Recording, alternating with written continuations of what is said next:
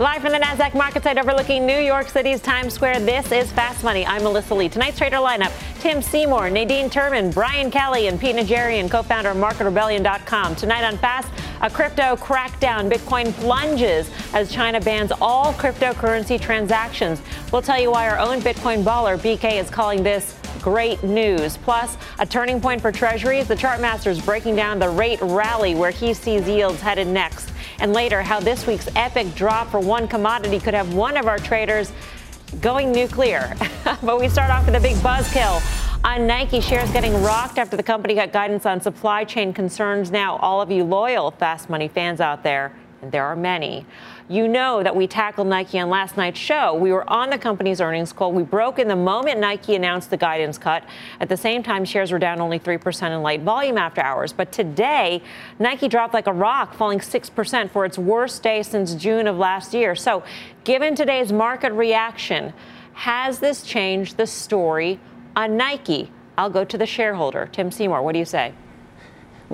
I, and, and the shareholder was one of the more bullish ones. At least my glass was half full last night. And what do I do today? Um, I, you know, I, I hate where the stock is on the chart, but that's not really how I invest. I use technicals as a guidepost, but they're not driving me in or out of positions. Uh, at least not in the case of Nike. And in the case of Nike, the question is they lowered uh, to mid-single digits, MSD. Uh, is that enough? Is the question that the street asked today. And I think in terms of a couple downgrades in terms of 22 earnings. I think that's the story. 23 uh, seems to be a story everyone's willing to give them a benefit of the doubt on a, a growing TAM addressable market, a, a, growing fitness craze, their ability to grow gross margins. Remember, a- outside of shipping costs and some other headwinds, which were substantial, Nike grew their gross margin and they grew it by about 170 basis points and somewhat better than expected. So uh, you have a dynamic here where I think their core business, the demand side of the story, we all know is very solid. We know this is supply and suddenly CEO Donahoe sounds a little bit like the Fed. The word transitory, I believe, was used. And, and that's the question how transitory? Because right now we're 10 weeks of production and counting in Vietnam, and there's a question on how quickly, even if it all ended tomorrow, they could ramp back up. And so, as a Nike shareholder, disappointed, concerned, um, but not shaken, and, and not shaken for what I think is one of the great consumer products brands out there. Standing by Nike, it sounds like. Um, just to put a fine point under this, this is a loss of 10 weeks of production because of the factories that are already closed, whether yep. it be 50% of the apparel factories or 80% of the footwear uh, company companies' um, uh, factories. Nadine, what do you say about Nike today? Is it worth 40 times next year's earnings at this point when there is a question mark about next year's earnings? Mel, I think that Tim made a really good point about being a long term shareholder. So, if your investment horizon is very short term, you're looking at the technicals, and my technicals are saying, I wouldn't trade this right now. A lot of things have broken down. But if you're an intermediate to long term holder, as Tim pointed out, really strong demand. This isn't a problem with management. There's just Transitory can be for a while, though. I think that's your point, Mel. But it's going to take some time before you're going to see the flow through of the demand to the bottom line. So when you know we were talking to some clients of ours who manufacture in Asia yesterday, it's going to be too late right now for the holiday season to find those shipping containers, even if you can produce the product. And so you're really looking at 2022 in terms of calendar year to be looking at this stock. So again, it depends on your duration. This is what BTIG said about Nike, Brian Kelly. We fear this mm-hmm. issue is just too large to control, even for the best run athletic brand in the world. Even Nike doesn't have a grip on this problem, it's out of their control. So, what do you yep. do here? Because the message is that for a lesser run company of any sort that manufactures goods in Asia, it's going to be terrible. I, it, exactly. I think that's the takeaway here. And this to me is the biggest threat to the equity market in general is it's not a demand problem, it's a supply issue. And so it doesn't matter what your earnings projections are, doesn't matter how much you think you can sell. If you can't get it, that doesn't matter. And this also kind of shows how complicated the Federal Reserve's task is here because you have people that are willing to buy things, and that's creating this kind of inflationary push. But if you slow the economy down, then somebody like a Nike or any of these high multiple stocks are going to have a real problem. So you know, I, am not a buyer of Nike here. I think if I had to sum it up, I, I agree with both Tim and Nadine. The TLDR on this, which is too long, didn't read for those boomers out there, Christmas is canceled. Christmas is now. Who is the Grinch here tonight, Brian Kelly? um, Pete Najarian, you didn't like the valuation going into the quarter. What do you think of, of the valuation right. now? Six percent down. Still too high. Still too high. It's way too high, Mel. Mm-hmm. I think the problem is this it's okay to have a higher PE level if everything is working and everything is going great. But there comes that point in time, it happens to every company, where there is that stumble. And now the stumble is a combination of a lot of things, but obviously supply chain being the biggest. I think there are other issues as well. Uh, there's a lot of pushback in China for Nike products now. If you look at what their rate of growth was, it's nothing near what it once was. And so that I think would be somewhat concerning. North America is still pretty solid, but not growing at the same pace either. So I think there's a lot of things that I think you have to factor in here when you're looking at Nike. And then when you're looking at a company that's still trading, as you mentioned, at a forward somewhere close to 40, I think when you look at the historical, Mel, and you go back and you look at mostly has been somewhere, call it between 22 and maybe 28. That's been the historic PE. So the fact that it's trading at a 40 now, I understand it. It's got digital. That's that's been one of the things that's been absolutely phenomenal for them. It's been a great growth area, but that still doesn't give me a reason to say, you know what? Yeah, it's dropped off whatever 6% today. Has that brought me back into it? Absolutely not. All right, let's switch gears now. Rates in rally mode this week. Uh, the 10 year yield jumping to 145. And if you've been following the chart master, that is the magic number he's been calling for. So, where do we head from here? Let's get straight to the chart master, Cornerstone Macro's Carter Worth, to break it all down. Carter. Well, you know, when someone says, Where are we headed from here? Which you said, uh, my first thought is, I have no idea. Uh, of course, we're all in the dark to some extent, but let's try to figure it out together. I've got four identical charts and then one long term chart. So the first chart you're looking at is just a one year chart of yields. And what's important is this we know where we peaked, 177 on the 30th of March, and we know where we bottomed on the 20th of July at one spot, 12. 145, the reason that's been cited uh, for months is that that's the midpoint. It's not only the midpoint, you can see in that first chart, it's exactly to the penny uh, where the downtrend line, uh, in effect since the peak, comes into play. Now look at the second chart, same time frame, but I've included the 150 day moving average, something I rely on heavily. Where is 1.45? To the penny at the 150 day. Third chart, it's charts one and two combined. So we have both the downtrend line and the 150 day moving average right where we are now, an inherently difficult level. A big move to a difficult level. Fourth chart, same time frame again, one year. And now I've drawn the uh, opposite or opposing line. You have two converging lines here. Consensus is increasingly that we break out to the upside. My hunch is that we're not uh, in a position to do that right here and now. Final chart, it shows the wedge in more um, uh, sort of not detail, but more uh, importance, how long term. This is the line that's been in effect for three years. Uh, I think having approached it quite quickly, rates uh, back off at this point. So, buy treasuries, Carter? You got it. All right. Uh, Carter, we'll see you in options action. Carter Braxton Worth. Um, would you agree with that take, Tim? Because that implies that we're sort of churning. You know, we're going to hit this level and then we well, go back down.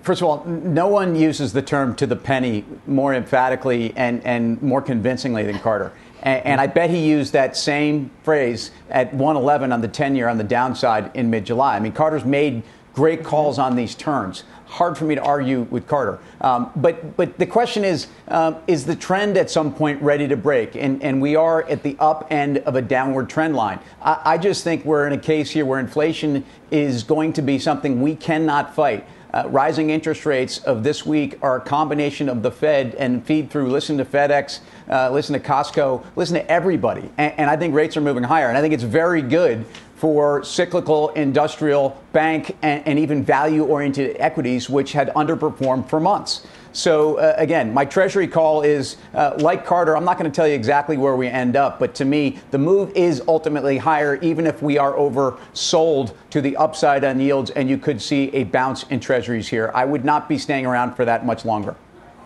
Okay, Brian, where, where do you stand on treasuries, and what do you think the chart tells us about the, about the economy? If anything? Yeah, so that's that's the trillion dollar question. I mean, it's hard to read too much into the bond market because it's so manipulated by the Federal Reserve, and I don't mean that as a slight. It's just the fact that they're buying bonds, right? So for me, I am short 10-year notes, right? So I think yields are going higher.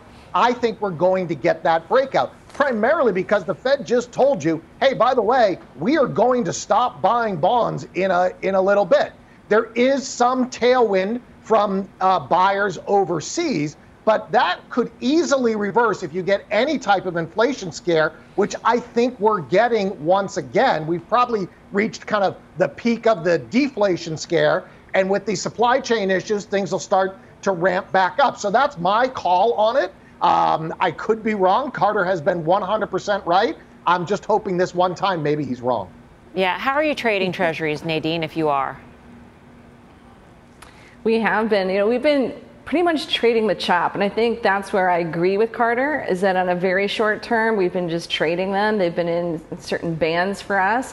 But I also now agree with uh, Brian in that looking forward, if you're going to look for the next few months, uh, we think that, that rates are rising. So we would be more inclined to be looking at high yields, um, LQD in terms of you know the, an ETF also that, that's um, non-high yield that we're interested in. Uh, but you could also play it in financials, you could play it in energy. So, what this is all saying is if you think inflation's here for a while, and if you think the growth of GDP is accelerating, yields are probably going up. So, you'll want to play it a different way than um, buying treasuries. Uh, but for a trade, Carter may be right.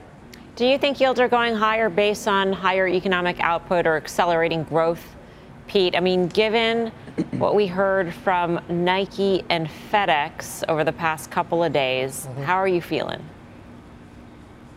Well, it does make you wonder, Mel. I mean, we're talking about uh, two major companies, massive companies, and giving us some lines. One, one about supply chains, the other about workers. I mean, it really does t- say a lot about what's going on.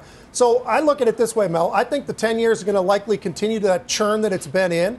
But I do. I think that the real meaningful thing will be the velocity of the move. I think. I think it eventually goes higher um, towards the end of the year. As a matter of fact, I continue to see in the ETFs, I see the XLF with a lot of paper, all very, very bullish, looking to the upside and going out all the way to December. So when I see stuff like that, I think that the, the longer range tells me 10 years going higher. How fast it goes, I think that's the very meaningful thing. It's the velocity of that move. If it continues on this churning process, that's going to be very, very helpful for, for a lot of people. Other people, if it gets that velocity and starts shooting to the upside, we're going to see a lot more volatility come back into the market as well. And that's that's the thing. We've seen the moves happen real fast when they do happen. I mean, even in just the, just the past couple of days, Tim. I mean, what was the move in the 10 Yeah. Was it 15 bips or something like that? I mean, that's that's kind of unheard of in the course of a short amount of time. You know, I, I don't know. I, I, really don't think it is, and I really don't think it, it is from the levels that we're at. Uh, and I realize on percentage basis, yes, Guy talks about this all the time. I mean, look, the farther out on the curve you move, the more duration you have, and I don't want to bore people to death, but there's there's a there's a much more significant move in terms of basis points. You have a lot more volatility. Seeing the move of 30 of 25 basis points off those lows, uh, it really you know in the last week or so I don't think is shocking given the inflation reads we've had and a Fed uh, that signaled November is game on. By the way, two other major central banks, Norway, Bank of England, Norway hiked this week. Uh, Bank of England mm-hmm. signaled that they could be hiking in the first quarter. You know, these are all reasons why rates could be moving higher. I don't think that the velocity, uh, as Pete talks about um, and is watching, is something I'm worried about right now, the way they have moved relative to where we have come from. Mm. Okay. Coming up, the China crypto crackdown. Bitcoin plunging as Beijing tapes, takes aim, but our resident Bitcoin baller BK says this is great news. He'll explain why. And later, our chart of the week, a major meltdown for this commodity, what it is, and how our traders are playing it. Stay with us. Fast Money's back right after this. Welcome back to Fast Money. We've got a Bitcoin alert. Crypto prices crashing today after China's latest crackdown put digital coins in the crosshairs. Kate Rooney's got all the details. Hey, Kate. Hey, Melissa, more tough talk from Chinese regulators has some crypto investors pretty worried this week. Bitcoin dropping today to near $42,000. That was earlier. It's now hovering around the $43,000 mark. Uh, it had started the week around 47,000. Ether, meanwhile, the world's second largest cryptocurrency, down as much as 8% today. This all started with news that the People's Bank of China saying said in a question and answer session that all crypto related activities are illegal. That includes services offering trading, order matching, derivatives, and also overseas exchanges. They say those are illegal as well. This is the just the latest crackdown out of Beijing. It's certainly not the first. This summer, the Chinese government moved to stamp out crypto mining and that whole industry. They cited the energy intensive process of creating new coins. And they went after some of the payment companies providing crypto services. Back in July, they told Alibaba and Ant Group to stop providing some of those crypto services. And it's not just regulation out of Beijing spooking some of these investors. Some are worried about increased scrutiny from the SEC and some comments from Gary Gensler, SEC chairman, about more oversight of the industry this week. Back to you. All right, Kate, thanks. Kate Rooney. Um, Got to go to the, the Bitcoin baller here on this one, Beeks. And, um, you know, you are a contrarian. And when this news came out, you said, you know what, this could be great news. Why is that? Well, I'll give you three reasons why it's great news. So, first of all, the easy one is China isn't as big a market as it has been. Uh, it has, it's not really even a driver of the market today. So, this is, you know, that doesn't really matter. Uh, number two is that, um, you know, this news has been out there for a while. If you actually look at the release today, it was dated September 15th. So, this news has been in the market. But the third and probably most important reason, I brought along a chart set, uh, done by my friends at John Street Capital shows how Bitcoin performed after every single time China has banned it. And look at that first date back there. That's December of 2013. And I'm sure you remember, Melissa, that I had called into Fast Money on that date to talk about the banning of, Bitcoin in China. And look what's happened since then. It's up 3,600%. So, you know, when China bans Bitcoin, and the price goes down, to me, that's a massive opportunity because it has had zero impact on the price of Bitcoin, and China just isn't even a big market. So, what have you been doing today, yesterday? Oh, listen, I'm long and strong. You know, I am long and strong. I came into the day long and strong, uh, I, and I would buy more here if I had more cash. Have you been adding to Ethereum, Tim, on the back of this news? I've been watching it. I think the, the levels around 3,000 are, are important. You know, Ethereum, like like Brian has talked about the the opportunities, all pullbacks, really, like they largely have. And in Ethereum's case, you've had in the last six months only. We know Ethereum's been on a great run, but in the last six months, it's had three drawdowns of 35% or more, 160, 145, and yet it's still up 80%. So yes, I am buying weakness. Um, I think there are levels probably around here where we, we look like we may be holding, but I think that's that is kind of the message I'm hearing. Pete? You know, the interesting thing is, and, and I think uh, better than anybody, the Bitcoin baller knows this, but sorry about my voice, but 70% of the global mining has been done by China in the past. Now they're under 30%. So that's a big difference, Mel, and I think that's why I feel a lot more comfortable about whatever China's decisions are going forward, they are not as meaningful as they once were. And because of that, that's why I totally agree with BK and John was talking about too. That's why it's not as negative, at least in the longer term. Short term, sure. Longer term, absolutely not. All right. Up next, we are revealing our chart of the week. It's a good one. Why one of our traders could have a total meltdown over this major move. We're back right after this. There is still time left to sign up for this year's Delivering Alpha. Just five days to go. Join some of the biggest names in investing at this can't miss virtual event. Register right now at deliveringalpha.com. Time to reveal our chart of the week, and this is absolutely a fast money first. Yes, history in the making. Uranium prices plunging taking down uranium ETFs like the Sprott Physical Uranium Trust, which fell nearly 12% this week. Prices had been on a tear over the past month as a fund stocked up on the metal, and the trade became a popular one among the Reddit crowd. BK flagged this move. What's your trade on this, Beeks? Well, so I bought some more uranium today, so I am long of uranium, but for me, it's a little bit more of a slow money trade, and it reminds me an awful lot of Bitcoin back in 2013 where you have an asset that everybody is kind of laughs at a little bit, and eventually they're all going to have to buy. So I want to buy uranium on any dip. Nadine, you've been sniffing around the space. I think BK is right. If you look at it, you know, on the short term, technicals might have broken down a little bit, but intermediate term, they're really solid. The ETF URA The low end of our trading range is 2185, so we would enter there. Uh, but it has over a four to one upside to downside, so that's great odds. So I agree with BK. And Pete, you've been in and out. CCJ? Yeah, I, yeah, I've been riding that CCJ, and right now I'm holding the bag a little bit, Mel, because of this pullback, because it ran from 15 all the way to 26, then it pulled back towards 20 here. But um, so I'm still in some calls that might go out worthless. They expire at the very end of the month in October. So we'll see. But I, I saw some activity actually in URA this past week. So I'm, I'm on board with the gang. I think that we are going to see a turnaround here as well. Tim, can you get on board uranium? What does holding the bag mean? Where's that expression come from? I don't know. Uh, just what, kidding. We don't need to get into that. We, there might what? be some bags you want to, get... hold.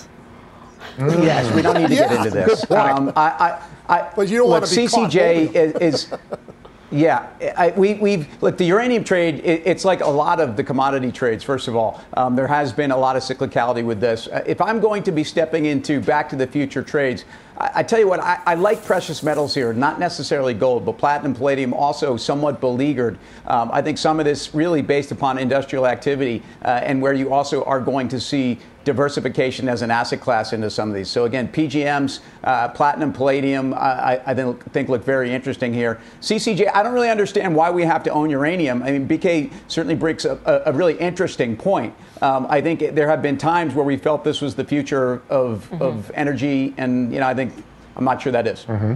All right, time for the final trade. Let's go around the horn. Nadine. Royal Dutch Shell, RDSA, it's a great industrial in terms of energy and LNG, and we think that as industrials get back on track, they're going to benefit in the energy space. Pete. I'm going to stick with energy right there along with her. And CVX, I like what they're doing. I think the entire energy space is going higher. BK Brian hmm? Kelly. Well, I'm going to stick with the future of energy, which is nuclear. So URA, I'm putting my money where your mouth is. All right. That does it for us here on Fast Money.